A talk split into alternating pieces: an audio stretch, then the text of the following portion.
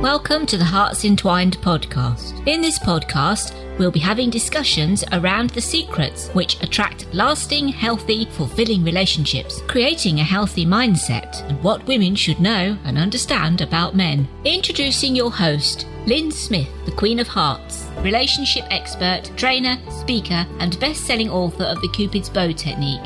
Lynn's mission is to have a positive impact in reducing divorce, domestic violence, and suicide. Welcome to the Hearts Entwined podcast. This is your host, Lynn Smith, the Queen of Hearts. In today's episode, I'm going to go more into um, a bit more depth around masculine and feminine energy because my whole, um, I suppose, journey of discovery has been around the power of us as women stepping into that healthy feminine energy to create the sort of high level relationships we're always craving to achieve. And not just a, a relationship that is okay but you know that really high level passionate exciting alive relationship is what i'm talking about. And i know that this relationship can be achieved and maintained and can last over time. And it's all to do with mastering your feminine power within a relationship. And also, I suppose, understanding and helping him be his best masculine self within that relationship as well. So, um, if you can imagine, for example, a heart rate monitor and uh, imagine that when you're looking at that heart rate monitor that there's a line at the top of the screen and, and, there's a line at the bottom of the screen and the line at the top of the screen represents the masculine energy and the line at the bottom of the screen represents the feminine energy. And then you look at the zigzag lines that are uh, hitting those energies from the top of the screen to the bottom. If you could imagine what that looks like, you'll see that that relationship is very much alive. and it's because there's polarization between the energies, you know, the masculines at the top, the feminines at the bottom, and you can see the zigzag lines that hit both the top and the bottom of that monitor are showing that that relationship in this context is is very much alive. And then um, as you no, I've, I've very much been speaking about on previous episodes that when you um, are in a relationship and you're finding that either your partner doesn't seem to be as attracted to you or you don't seem to be as attracted to them, that's because your energies are very similar. You know, those zigzag lines are very much coming more into the middle of that picture of the heart rate monitor, if you can imagine that. You know, the zigzag lines aren't so polarized your energies are very similar. And quite often, if you're entering more and living more in more masculine energy mode, um, and he is doing the same, you know, in, in terms of wanting to be the man in the relationship, that's when you'll quite often find this conflict arise because all a man will feel, you know, if you are in masculine space, is another masculine energy in the room. So there's more likely to be conflict in your relationship. And if you're experiencing conflict, that, that's what's actually happening is you're stepping or responding in a more masculine way in that situation. And it's like two stags then butting heads and getting into a, a massive argument. Uh, and also the opposite can happen. You know, you can be in your feminine and he'll step more in his feminine energy. And then it's a bit like having a girlfriend in your relationship rather than your man. and you know, again, we don't find that attractive, do we? If he's, he's stepping into his feminine in that sense, um, from a a place of, of, of being more girlified, if you like, for want of a better termination or description, I should say. And then there's the energy where you're very much similar. You know, you very much have got your your masculine and and feminine energy is very well balanced. And he has as well. And there's no polarization there. So your relationship might as well be dead because it's flatlining.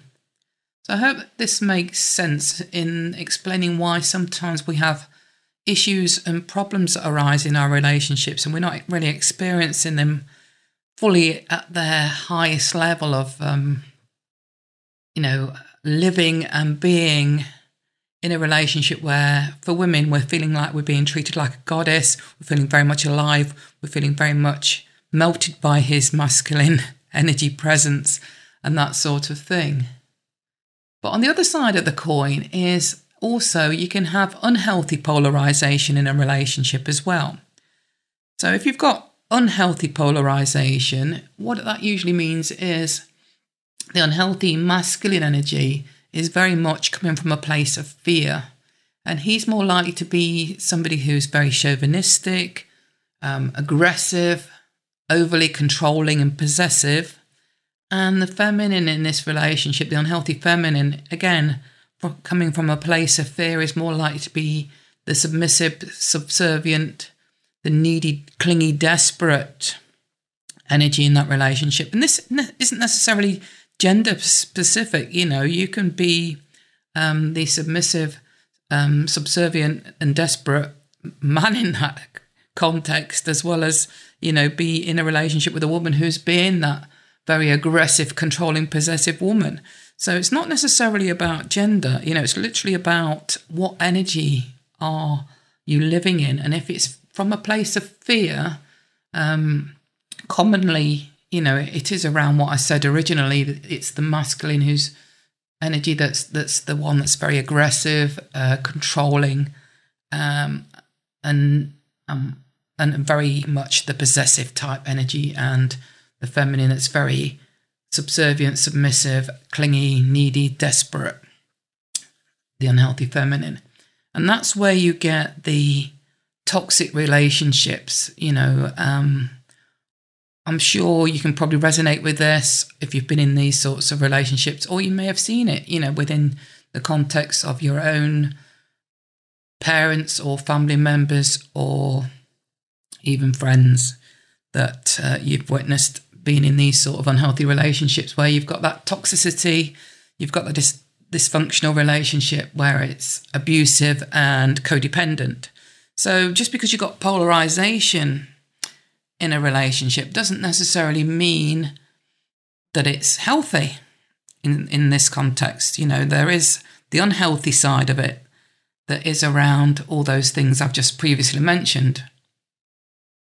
But when it is healthy and it is from a place of love, the healthy masculine energy is that chivalrous man, you know, that really wants to protect and look after you and he's assertive and confident in a healthy way. And the feminine in this situation is the healthy feminine.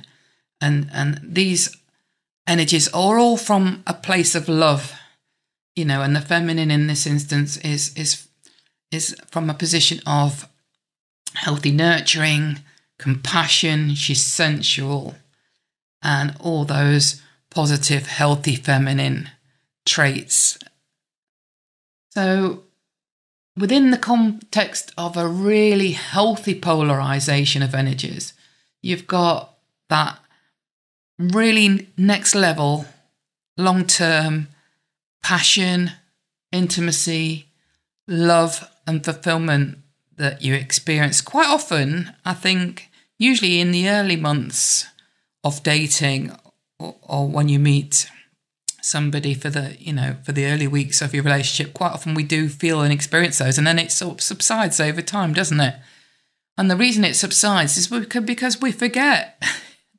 Because we're not being educated about this stuff you know to be truly who we naturally are as we are usually in the beginning of our relationships. We default into these unhealthy states of the unhealthy polarization of energies or just become a bit more neutral in relation to what energy we're in and then we're not experiencing you know that attraction anymore. So i hope that's probably explained things in a little bit more detail about how the masculine and the feminine energy works and why I'm so passionate about educating people around this so that they can really discover how to live their relationships, not just, you know, at a, friendship type level where it's okay and happy ish, but, you know, at a really high level where you have that lasting love, aliveness, and passion in your relationships. Okay, so um, I'm going to leave it there for today's episode. So always remember true love starts with opening our hearts. And until next time, bye for now. Thanks for listening to the Hearts Entwined podcast.